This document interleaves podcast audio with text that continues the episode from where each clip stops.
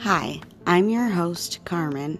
I'm a preschool teacher, a certified life coach, and an ADHDer who was diagnosed later in life.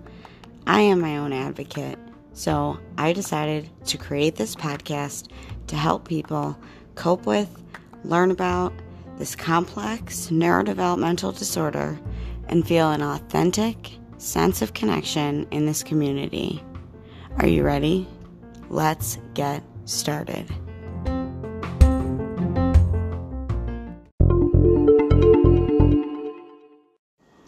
Hi, how's your week going? How are you doing?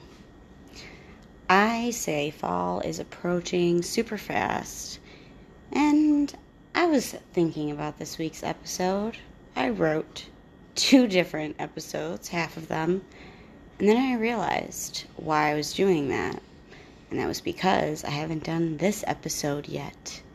And this topic is very exciting for me because it's ADHD and wom- women. I love talking about this because, well, I'm a woman with the neurodevelopmental disorder of ADHD. And I'm proof of a lot of what I'm going to talk about today. but first, I do want to clarify that the way I'm going to describe this ADHD presentation can also show up in males. It's just more prevalent in women, which is why the episode is named ADHD in Women. So, do boys get diagnosed with ADHD more than girls do? The answer is yes. According to the CDC, 12.9% of boys get diagnosed as to girls at 5.6%. When research shows it's not only a boy's disorder, this tells me that women are still being grossly underdiagnosed, misdiagnosed, unheard, and un- not understood.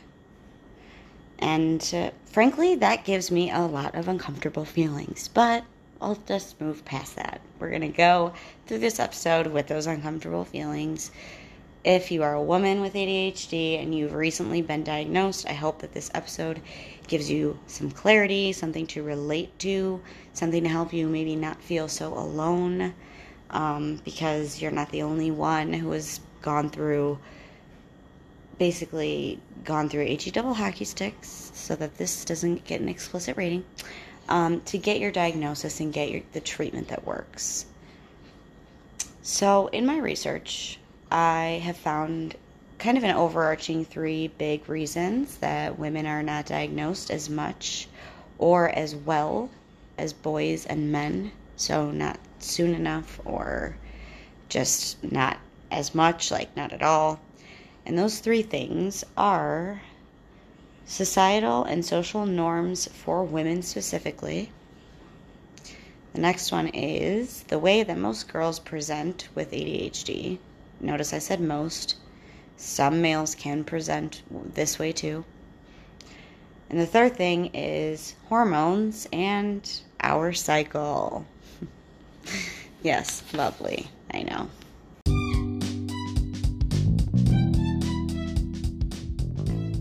Hey, listener, have you subscribed to this show yet? If you're enjoying it, I suggest hitting the little subscribe button under the podcast main page so that when new episodes come out, they just pop up in your feed, just like the algorithms of Instagram and Facebook when you follow things.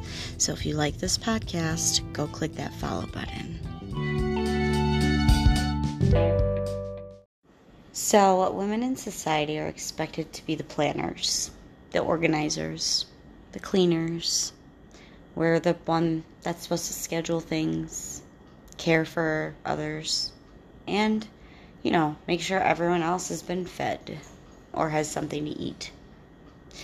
If you have ADHD, you know that because of our inability to focus, plan, and use all of our executive functioning skills in the right way, um, doing the things I mentioned and remembering to also take care of yourself as well.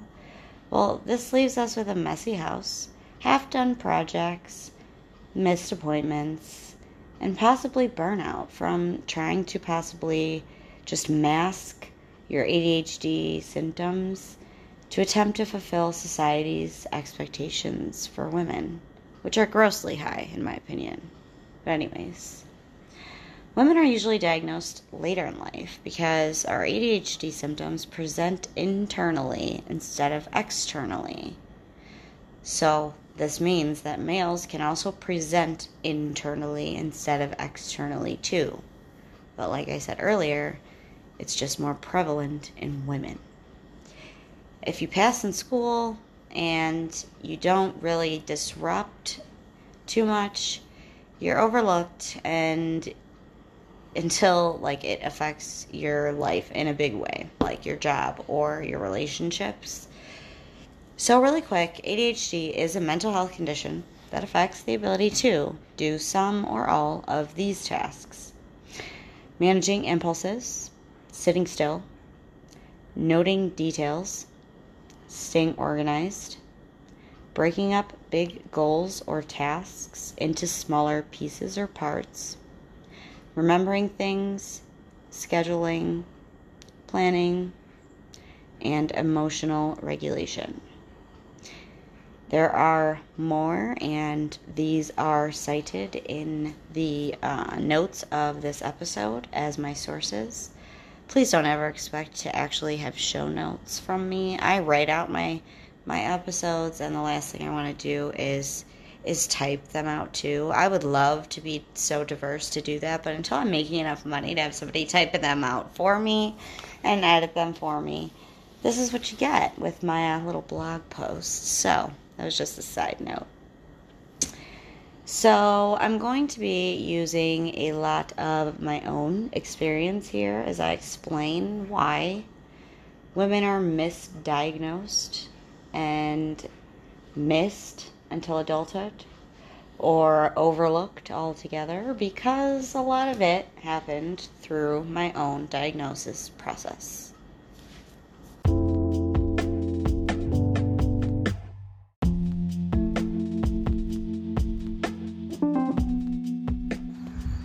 This is my friendly reminder that I am not a doctor. I am just a fellow ADHDer, teacher, and life coach. If you suspect that you have ADHD or some other mental illness, please seek help from a medical professional.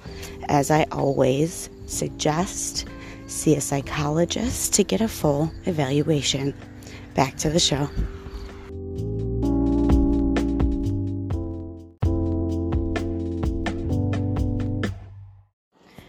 So, when you feel you have some type of mental health condition and you don't know much about it, I mean, you go to the doctor, right? Your primary care provider, and you tell them that something's wrong. Like, that's what I did. This, I mean, you go to the doctor and you say, like, something's bothering me. I'm having trouble.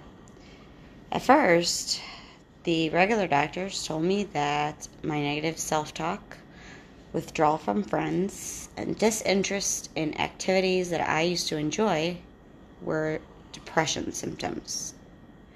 When I now know, in reality, it was rejection sensitivity disorder, which is part of ADHD. That was um, my negative self talk, which is also something else that's just a symptom or a negative outcome of ADHD. My quirks and social anxieties were uh, for not meeting like the societal standards kept me away from my friends. And my disinterest in the activities that i enjoyed wasn't because i was like sad. It was because i was overworking myself like past college and work full time while being undiagnosed and misdiagnosed.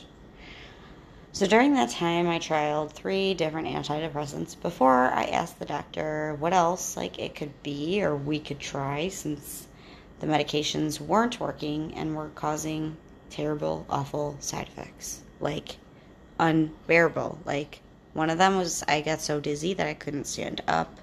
Another one of them, I could not sleep. Uh, a different one actually gave me the black box warning of suicidal thoughts. And, you know, other ones just did, either didn't do anything or they made me feel tired or like a zombie. So after they diagnosed me with anxiety and panic on top of the depression and put me on something that made me feel so awful, I just stopped. And then I waited a while and then I went to a different office and demanded a full psychological evaluation. It was at, at this point in my life that I was about to um, be put on a needs improvement plan because my paperwork was so atrocious that I couldn't prove the work that I was doing at my job. So, anyways, at this point, uh, I self diagnosed myself, and the evaluation did give me the answers that I needed. And I do have generalized anxiety disorder, situational panic, and situational or seasonal depression. But the disorder that stood out the most in my evaluation results were the ADHD. I'm in the 90th percentile. I can manage my anxiety. I can manage my depression. My ADHD is something I still struggle to manage to this day. So from then on, it was an uphill battle of finding the right medication to treat my ADHD and then strategically finding the right combo to help me with the three different disorders. Because when they're comorbid like this, they all tend to worsen as you get older. But I digress. This episode is not about medication, but I wanted to paint you a picture of what it can look like to go undiagnosed and misdiagnosed for so long. And I was diagnosed at the age of 24. A lot of women don't get diagnosed until they're over 30 or 40, and they're still being newly diagnosed at 50 some like this is just insane to me because how is this not proof that women are just grossly un undiagnosed and just being missed? Anyways, some of the hallmark symptoms that show up internally for women can look like this. Our hyperactivity, instead of bouncing off of the walls like it looks when it's like extroverted, when it's in Internal, it looks like hair twirling, nail biting, excessive talking, difficulty remaining seated for extended amounts of time, restlessness, and the need to get up several times in the night. Also, trouble sleeping. Our impulsivity doesn't look like doing things that, like, hurts ourselves, like running and jumping off of playground equipment, but it more so looks like risky behavior as we get older, like in drugs, sex, and alcohol, um, overbuying, overeating, over drinking, making big, huge decisions without thinking them through, saying yes before checking your schedule, so people pleasing Impulsivity also causes a lot of things that fall under the emotional dysregulation part of our ADHD, but I will get to that because poor attention is next. Poor attention, when it's internalized, looks like being easily distracted, forgetful, making careless mistakes, losing things that are really necessary and losing them often like your keys three or four or five or ten times in a day. Inability to organize paperwork, being daydreamy, trouble creating and meeting goals, trouble breaking things down into smaller tasks, trouble paying attention during conversation emotional dysregulation, which is not in the DSM 5 as a symptom of ADHD, but the research that's being done on it shows that it's definitely part of it, men and women included. This looks like internally interrupting others when talking, a low frustration tolerance, meaning you get frustrated very easily and it shows. sensory sensitivity to noise, light, and sound. Like you can't think straight when it's too loud or there's flashing bright lights or too low of a light, you can't focus or it's too loud. Or maybe you hate the silence, like that drives you bonkers. Anger outbursts can also look like crying intensely at things that don't seem as serious to typically developing brains. And our symptoms fluctuate with our cycles. That was number three, the hormone part. Literally, our symptoms just fluctuate with our cycles, medicine or not. That's just something else we get blessed with, I guess. So, what I've described above is about half of the ways that ADHD shows up in women in, and in an internalized way. Now, I want you to really think about the self worth of the person that I'm talking about that experiences this these things. Think about the self worth this person has for themselves, because I'll bet that it's low.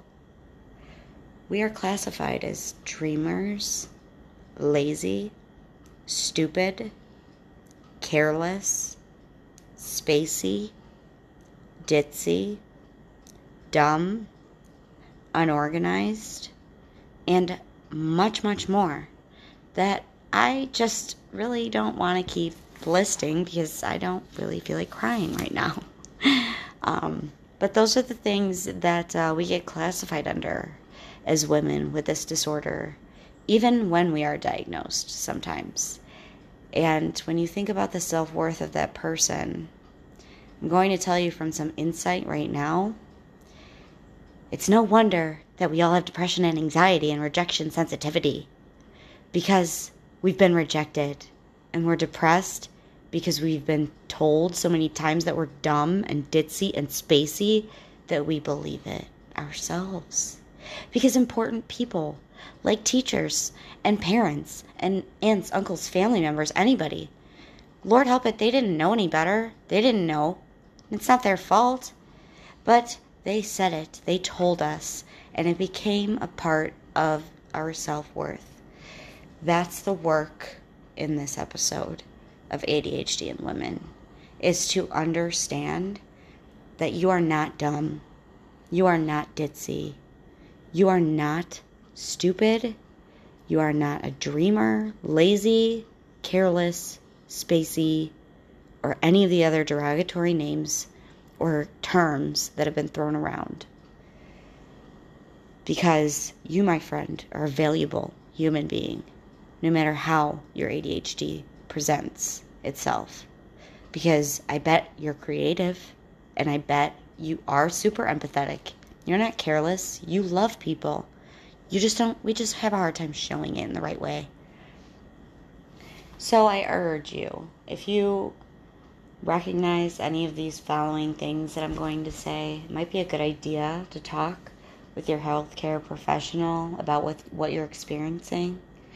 And also, if you are diagnosed with ADHD, I invite you to head to my show notes to get $50 off your first month in Focused, the ADHD community for adults, led by Kristen Carder and other life coaches.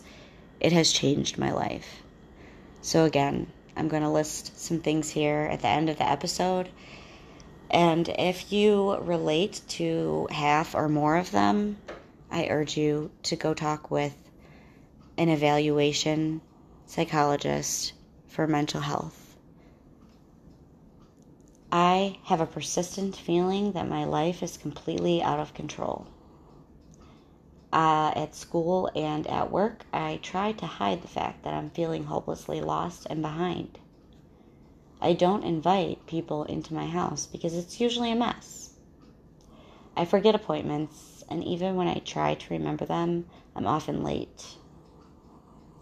I read the same sentence over and over again. It takes me forever to read something, even if it's important to me. I feel restless and fidgety in long meetings. Meetings are almost always too long for me. I wish I could stop interrupting people so much. Ditto for like blurting out. I spend a lot of time looking for stuff that I've lost or misplaced that I need right now, such as my wallet, keys, or other things. I've had more than my fair share of car accidents. Oh, and other accidents like tripping and falling.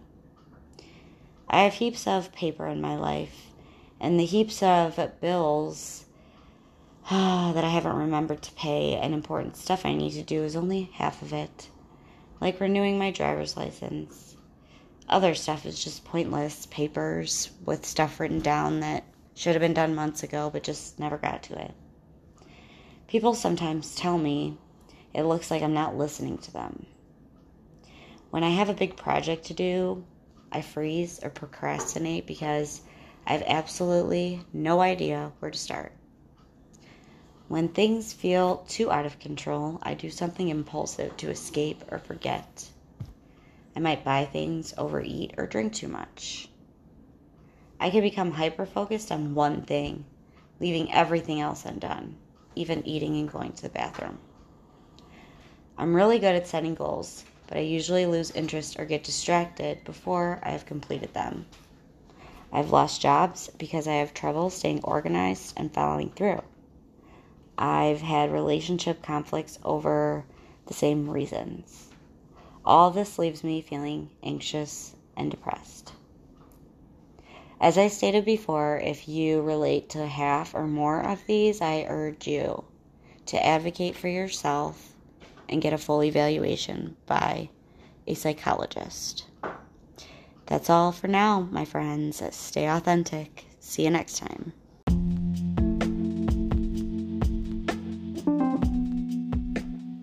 Hey, ADHDer, I see you. Are you looking for a community of people, possibly with a fabulous leader of people with ADHD? A community in which you finally feel like you belong? Because I found it.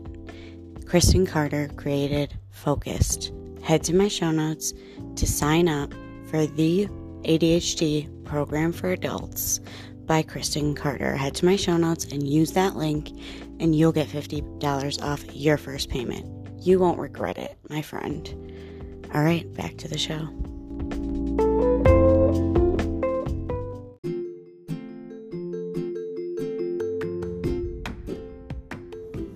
Hi, friend. Are you looking for a little more support for your ADHD or something else in your life that's a big struggle? You are in luck. Head to the show notes to sign up for a free one on one coaching call with yours truly, me. Stay authentic, friends, and go sign up.